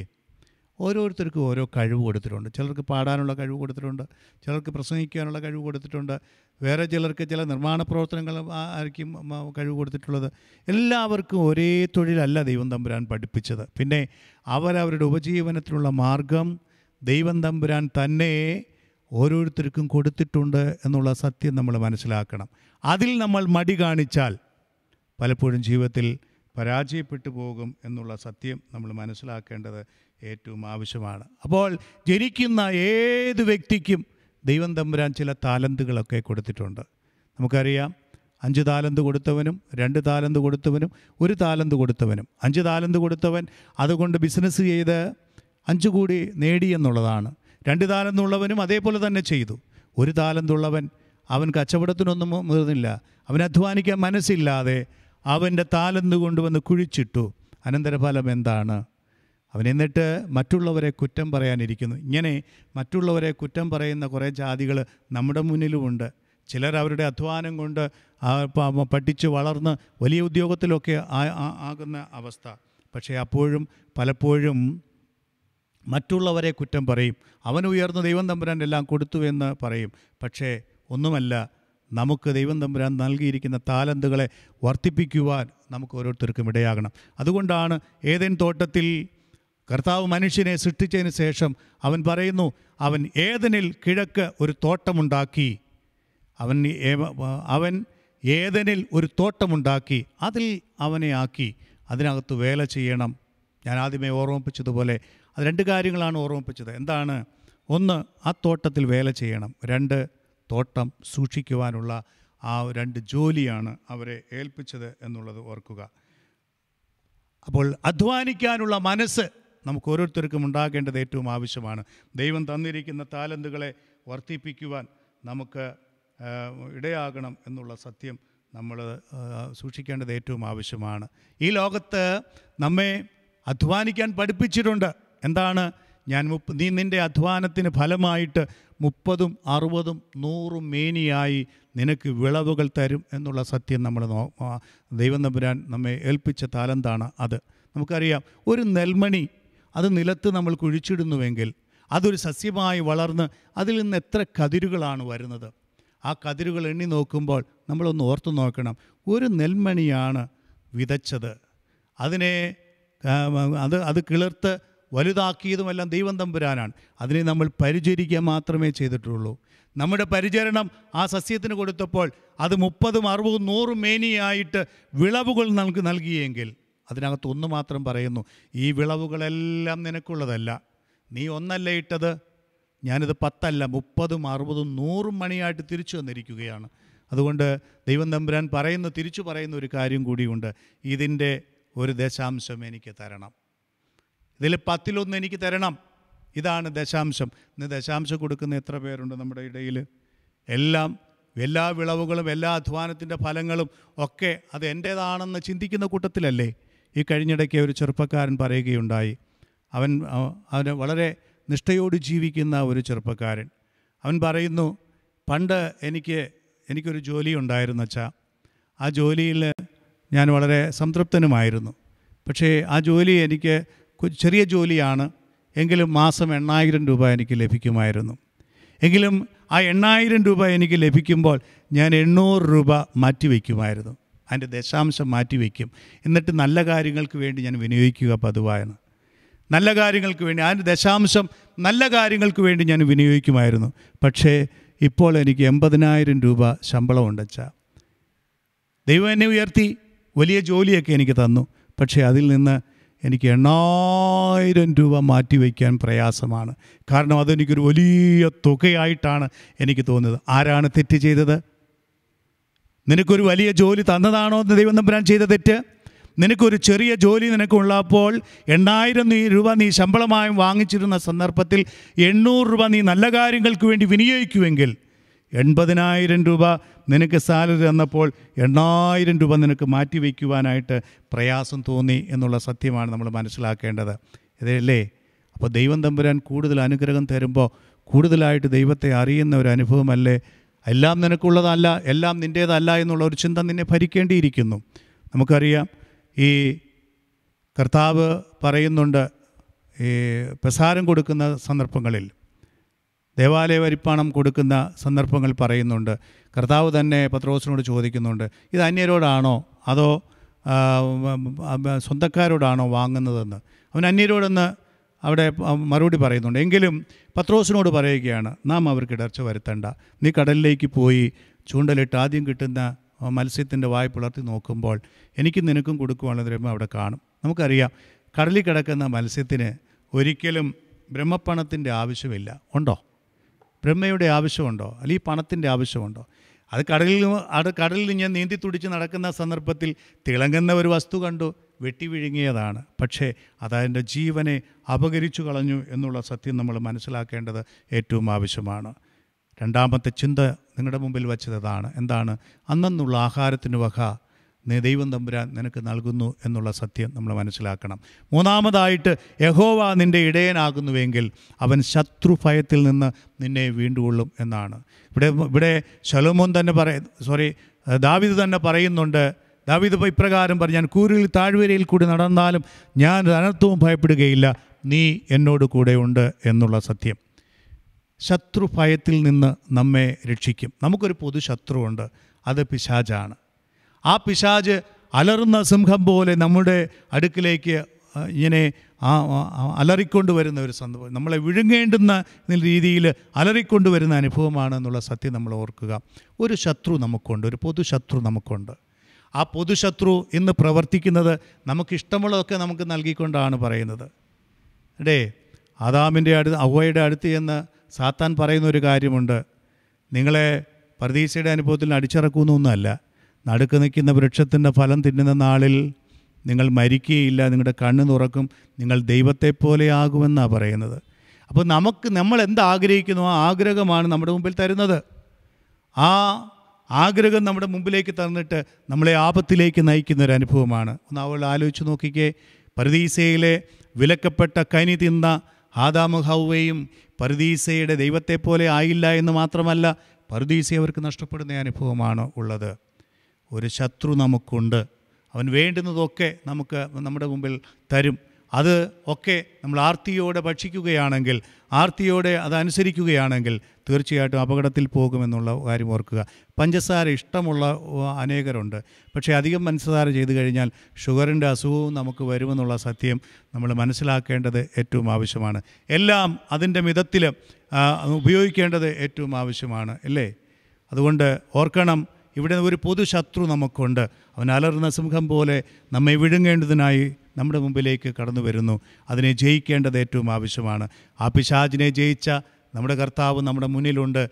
അവൻ നമ്മുടെ ഇടയനാകുന്നു. അവനെ നമ്മൾ ആശ്രയം വയ്ക്കുന്നുവെങ്കിൽ അവന്റെ ഭയത്തിൽ നിന്ന് അവന്റെ പിടിയിൽ നിന്ന് നമ്മെ രക്ഷിക്കുവാനും സാധിക്കുമെന്നുള്ള സത്യം നമ്മൾ മനസ്സിലാക്കേണ്ടത് ഏറ്റവും ആവശ്യമാണ്. നാലാമതായിട്ട് നമുക്ക് പറയുന്നു അവൻ നമുക്ക് ഭവനമൊരുക്കുന്നവനാണ്. യഹോവ നമ്മുടെ ഇടയനായാൽ അവൻ നമുക്ക് ഭവനമൊരുക്കുന്നവനാണ്. ഈ ലോകത്ത് നമുക്കൊരു ഒരു സുരക്ഷിതത്വം ആവശ്യമാണ്. ഇടയൻ ചെയ്യുന്ന കാര്യം എന്താണ്? അവൻ ആടുകളെ ഇട ഈ കൂട്ടിൽ നിന്ന് ഇറക്കിക്കൊണ്ട് വന്നിട്ട് അവന് മുമ്പായി നടക്കും. എന്നിട്ട് അവൻ നല്ല മേച്ചിൽപ്പുറം അവന് കാണിച്ചു കൊടുക്കും.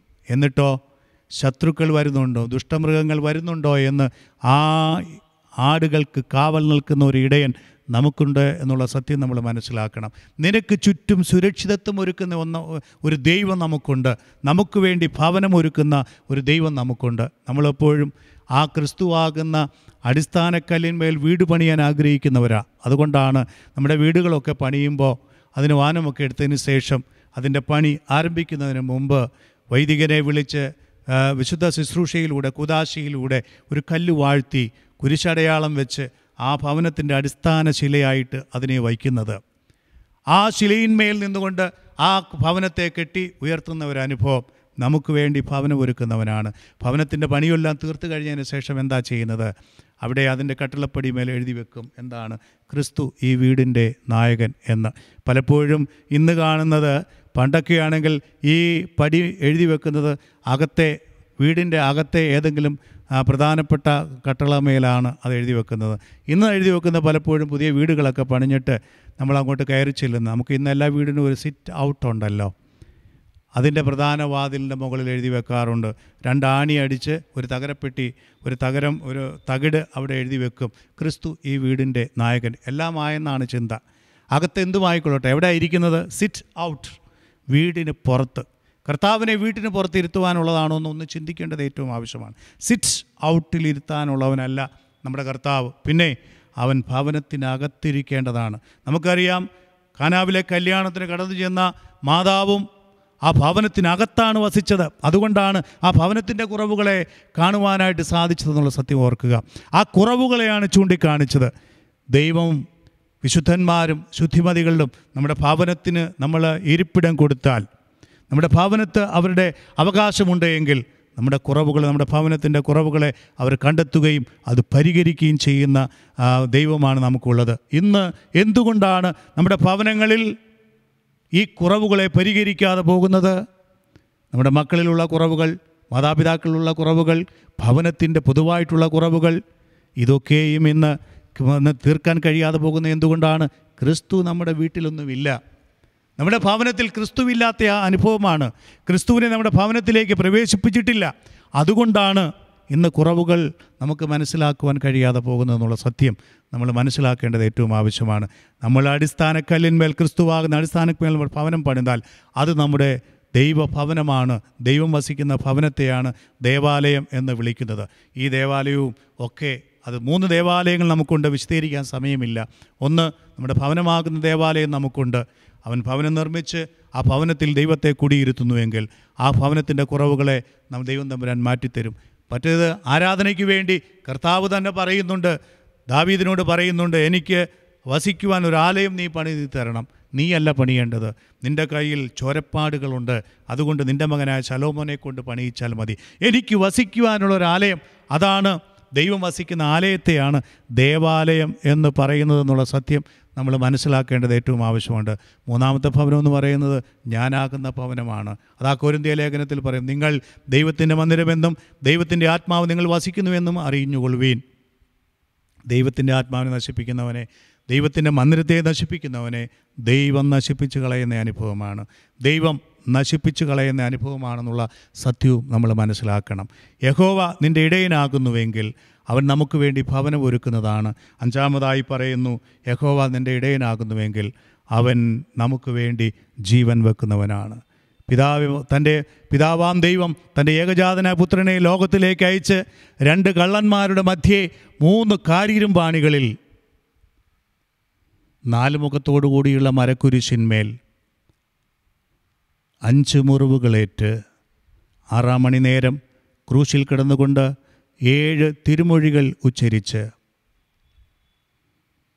എട്ട് ദിക്കും പൊട്ടുമാറുച്ചത്തിൽ എന്റെ ദൈവമേ എന്റെ ദൈവമേ നീ എന്നെ കൈവിട്ടതെന്ത്? എന്ന് മൊഴിഞ്ഞുകൊണ്ട് ഒൻപതാം മണി നേരം ഇതാ എന്റെ പ്രാണനെ തൃക്കയലുകൾ ഏൽപ്പിക്കുന്നു എന്ന് പറഞ്ഞുകൊണ്ട് ഒൻപതാം മണി നേരം തന്റെ പ്രാണനെ നമ്മുടെ പിതാവാം ദൈവത്തിന്റെ കരങ്ങളിൽ ഏൽപ്പിച്ചവനായ നമ്മുടെ രക്ഷിതാവ്.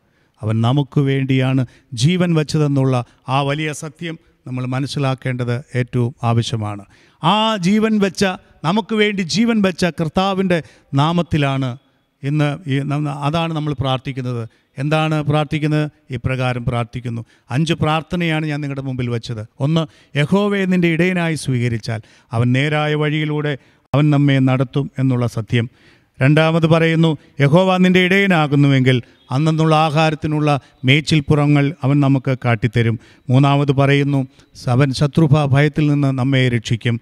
നാലാമതായി പറയുന്നു നമുക്ക് അവൻ ഭവനം ഒരുക്കിത്തരും. അഞ്ചാമതായി പറയുന്നു അവൻ നമുക്ക് വേണ്ടി ജീവൻ വെച്ചവനാണ്. എൺപത്തിനാലാം സങ്കീർത്തനം ഇപ്രകാരം പറയുന്നുണ്ട് കുരുകിലൊരു വീടും മീമൽ പക്ഷി തന്റെ കുഞ്ഞുങ്ങൾക്കൊരു കൂടും കണ്ടെത്തിയിരിക്കുന്നു. സൈന്യങ്ങളുടെ യഹോവയായ ദൈവമേ നിന്റെ യാഗപീഠങ്ങളെ തന്നെ എന്ന് പറയുന്നു.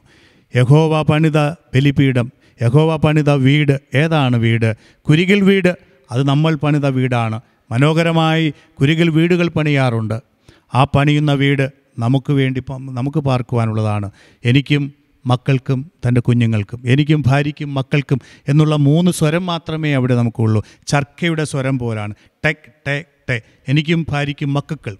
ഇനി മൂന്ന് സ്വരം മാത്രമേ ഉള്ളൂ. ഇന്ന് കാണുന്ന നമ്മുടെ ഭവനങ്ങൾക്കുള്ളത് നമുക്കുള്ളത് എന്നുള്ള സത്യം നമ്മൾ മനസ്സിലാക്കണം. അവൻ നമുക്ക് വേണ്ടി ജീവൻ വെച്ചവനാണ്. കുരികിൽ പണിയുന്ന വീട് മനോഹരമാണ് ഭംഗിയുണ്ട് പക്ഷേ മറ്റാർക്കും അവകാശമില്ല.